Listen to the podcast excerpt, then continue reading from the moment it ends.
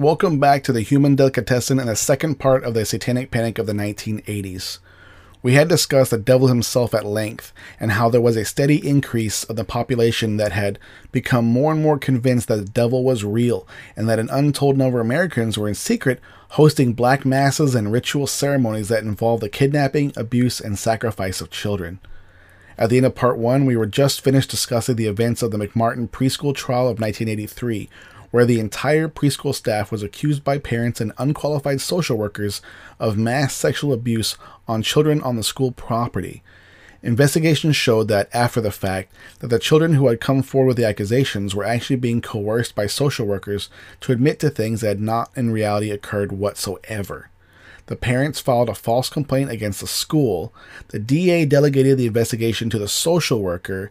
The social worker con- coerced the children into agreeing to something that they had no idea what it was or what the implications were, and the DNA the DA accepted the social worker's findings sight unseen without further investigation. Almost the entire staff was fired, and the preschool was shuttered permanently. Even after the truth came out and the charges were overturned or dropped, many of their lives would be permanently altered and would be face years of being ostracized by the court of public opinion. So we're going to pick up where we left off and continue to hear about how so many others were wrongly convicted as part of a modern day witch hunt that was more of a trend for bored parents with overactive imaginations and paranoia than it was an actual pattern or sign of nefarious satanic cults operating across the country.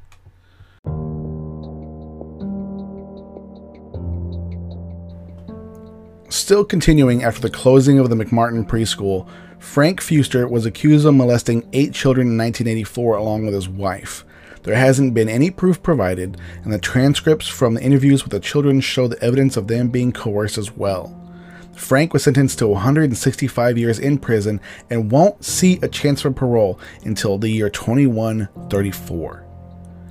Out in Utah, Patrick Figured has been serving time since 1992 and is now 71 years old, still behind bars due to more false accusations, even though evidence strongly suggests more coerced claims from the mouths of children.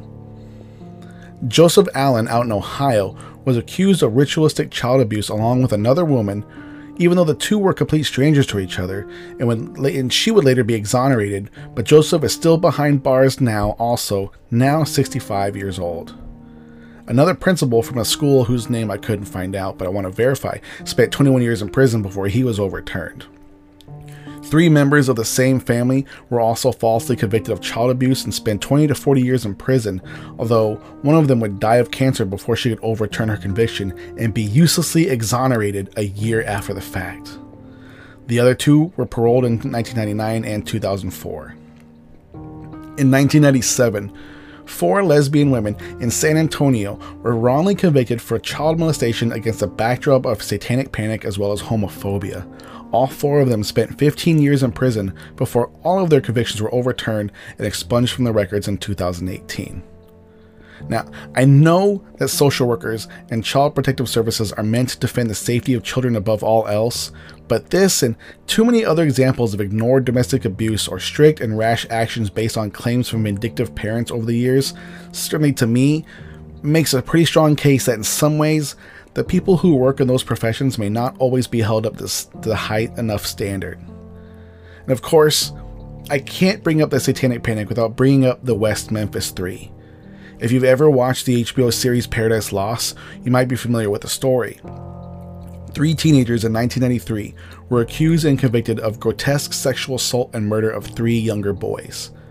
The three teens were pointed out as suspects only because a few local locals had singled them out because of rumors that they worshiped Satan in their spare time and they dressed in gothic style clothing.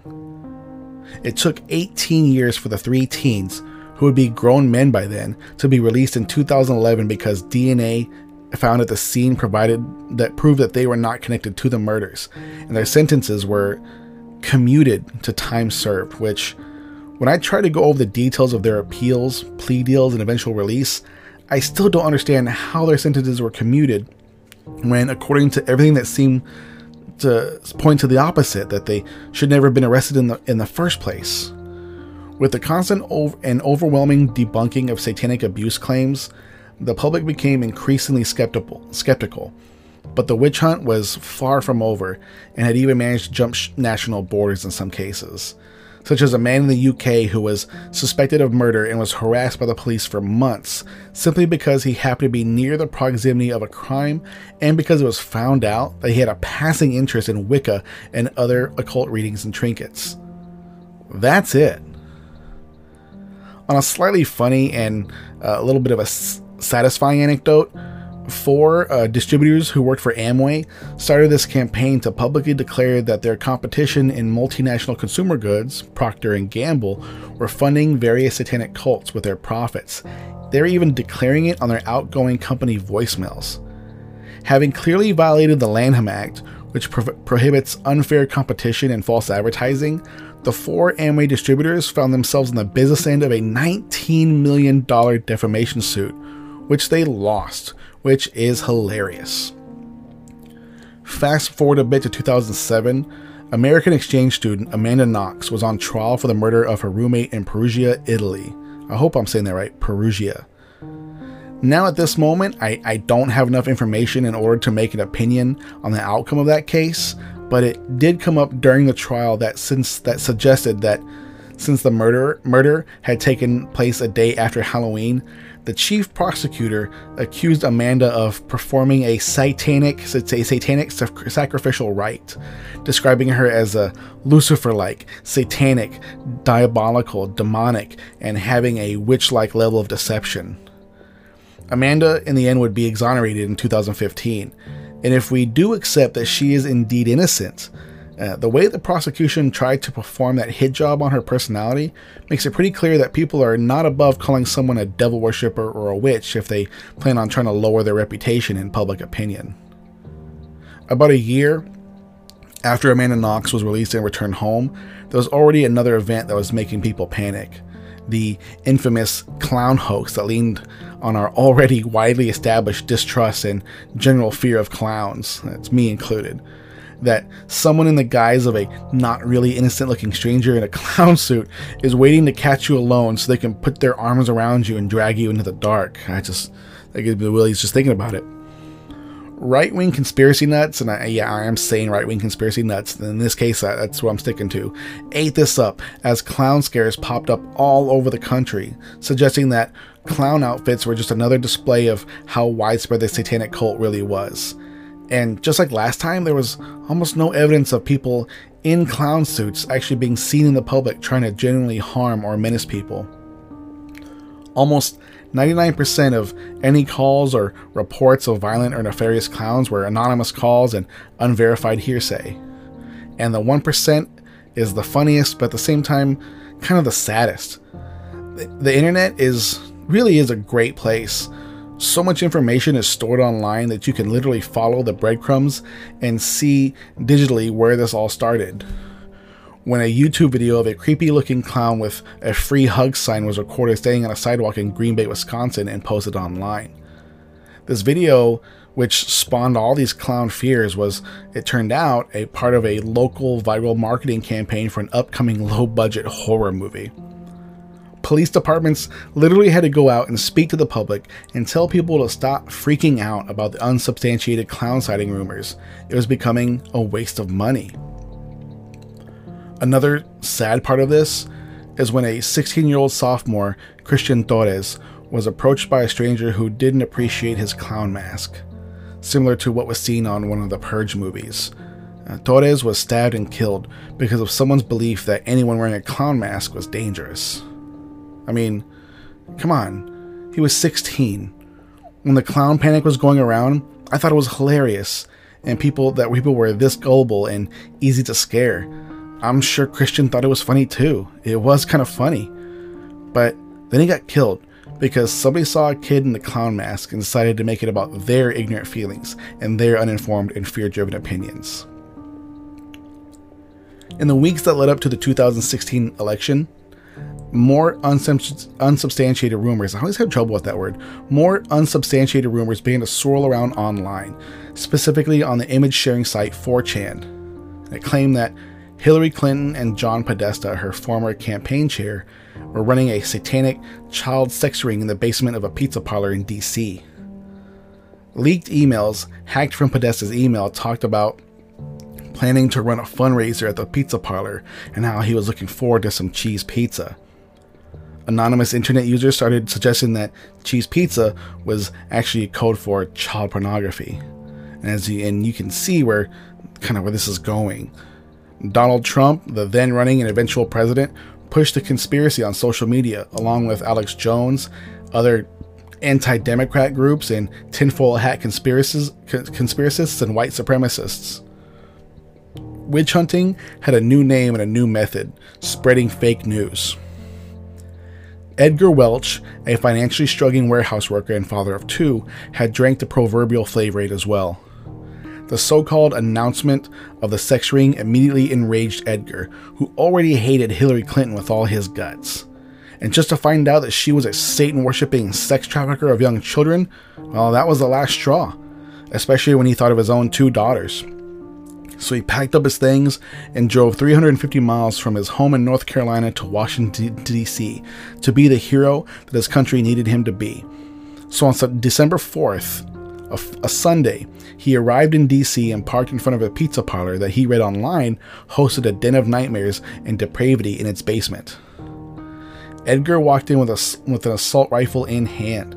He, the parents, seeing him walk in, grabbed their kids and dove for cover, dove for the door, dove for underneath tables. Edgar walked through the restaurant slowly and methodically, searching the restaurant for a door to the sex ring dungeon so he could liberate some lives. He found a locked door and fired a round into the lock to force it open.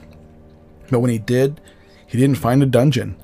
He found a computer closet where the owner would sit at the end of the day and tally the daily sales. Edgar was arrested and taken to jail with no lives lost. There was no sex ring. He'd been fooled. But the damage was already done. To the anonymous online inquisition, he'd been a hero. The owners and the staff of the pizza parlor would face years of death threats and verbal abuse. Their home addresses were made public. Windows were broken and fires were started in the restaurant because some people still refused to believe that what was right in front of them and that they if they believed hard enough, the lie could end up just as powerful as the truth. But even as I say the comment about what Edgar, you know, being a, being a hero, that didn't even last that long. His own anonymous collective turned on him and labeled him as a crisis actor who staged the shooting as a false flag event in order to hide the truth about the sex ring. And finally, because more recently, is the arrival of Q, another anonymous and faceless 4chan user who claimed to have insider knowledge of the underground satanic pedophile ring that was ran by world leaders, high powered celebrities, and Democrats. It's funny to me how that sounds when you say it out loud world leaders, high powered celebrities, and Democrats. You could make it sound more like a witch hunt if you tried. Q claimed that Trump was only pretending to be an incompetent president so he could more effectively single handedly expose the government pedophiles. Pedophiles who, stay with me here, would not only practice satanic rites and sexual abuse, but they would also traffic young children so they could harvest their hormones in order to manufacture serums that keep them young. I'd repeat that because it almost bears repeating, but it just doesn't make any more sense the second time around. I think it was last year when I had kind of rediscovered my appreciation for Aerosmith. You know, you know how you go in and out of liking music for a while and you forgot what a big fan you were? Well, that was going on with me. And I've been going through my favorite Aerosmith songs on YouTube, and when I came across the music video for Pink, one of their singles from their Nine Lives album, the comments on that video were flooded with people who were convinced that the word pink was code for the adrenal glands of the trafficked children, and that the song was essentially Steven Tyler swinging about, singing about how much he loved that sweet, sweet hormone serum that keeps him looking so young and getting him so elevated. So, if you want, pause this episode and take a moment to listen to Pink if you, if you want to have a little laugh and, and, and consider the implications of what they're all ranting about.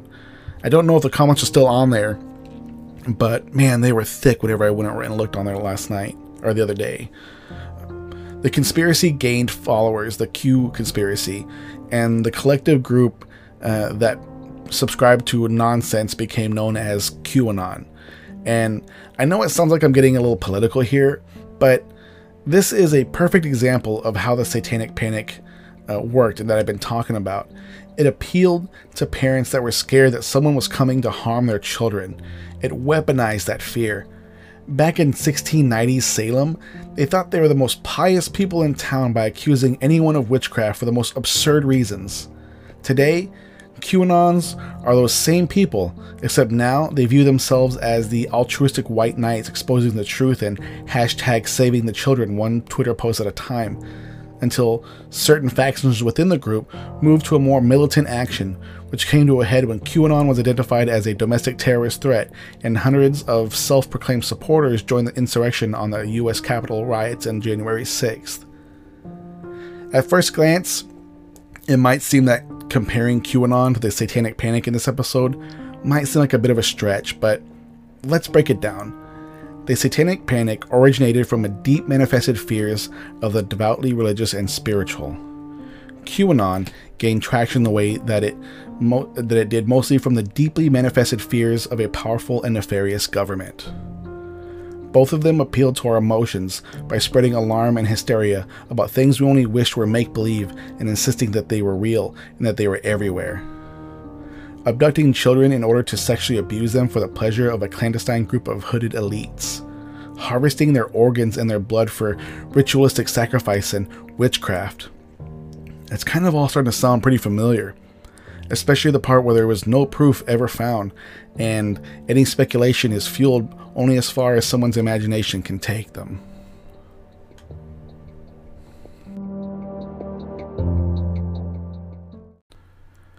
And that's all I really have to say about that, at least for now. You know, when I was going to um, UTRGV, the most useful class I took in there, the, the one class I really did take away from all of that was critical thinking. The critical thinking taught me the value of analyzing and evaluating a situation or an issue to the fullest extent in order to form the most objective and informed opinion. I've also kind of been the guy who questions everything and sometimes believes very little at first glance. that's not really a good mentality, but for me, it taught me how to hold back on my judgment on something and remain skeptical until I found out enough to pick on what side of the fence I for sure wanted to sit on. I certainly am not putting myself up on a pedestal by saying that. I don't really brag about anything other than how fast I can drain a, a full can of Monster or how good my deviled eggs are. But I think it's very important for people to nurture their ability to think critically and avoid making premature opinions that are based on how something made you feel emotionally at that moment. You know, think it through, find the proof, and consider the source always. Depending and relying on misinformation has historically never resulted in something good. And I don't mean that necessarily in a general sense or politically speaking. I mean in your day to day lives, how you make decisions on what groceries to get, what to talk about over the dinner table, how to respond to your children when they ask challenging questions or you're faced with their rebellious behavior. Um, also, considering if you or how you judge someone based on their personal beliefs, background, or orientation. If you've been listening to these episodes all the way to the end, thank you. Uh, but you might notice that I'm always reminding you guys to be excellent to each other, and, and I do mean that. This last week has had me spread very thin uh, between attending a funeral having a minor COVID scare, which ended up being just a sore throat when I was chain smoking at a barbecue. And between writing this episode, I, I, didn't have a lot of free time to think over the next one. So if you guys have any suggestions, please, as always, feel free to chime in. But once again, until then, like always, be excellent to each other as well as yourself. Thanks again for dropping by the Human Delicatessen, and I'll see you again next week.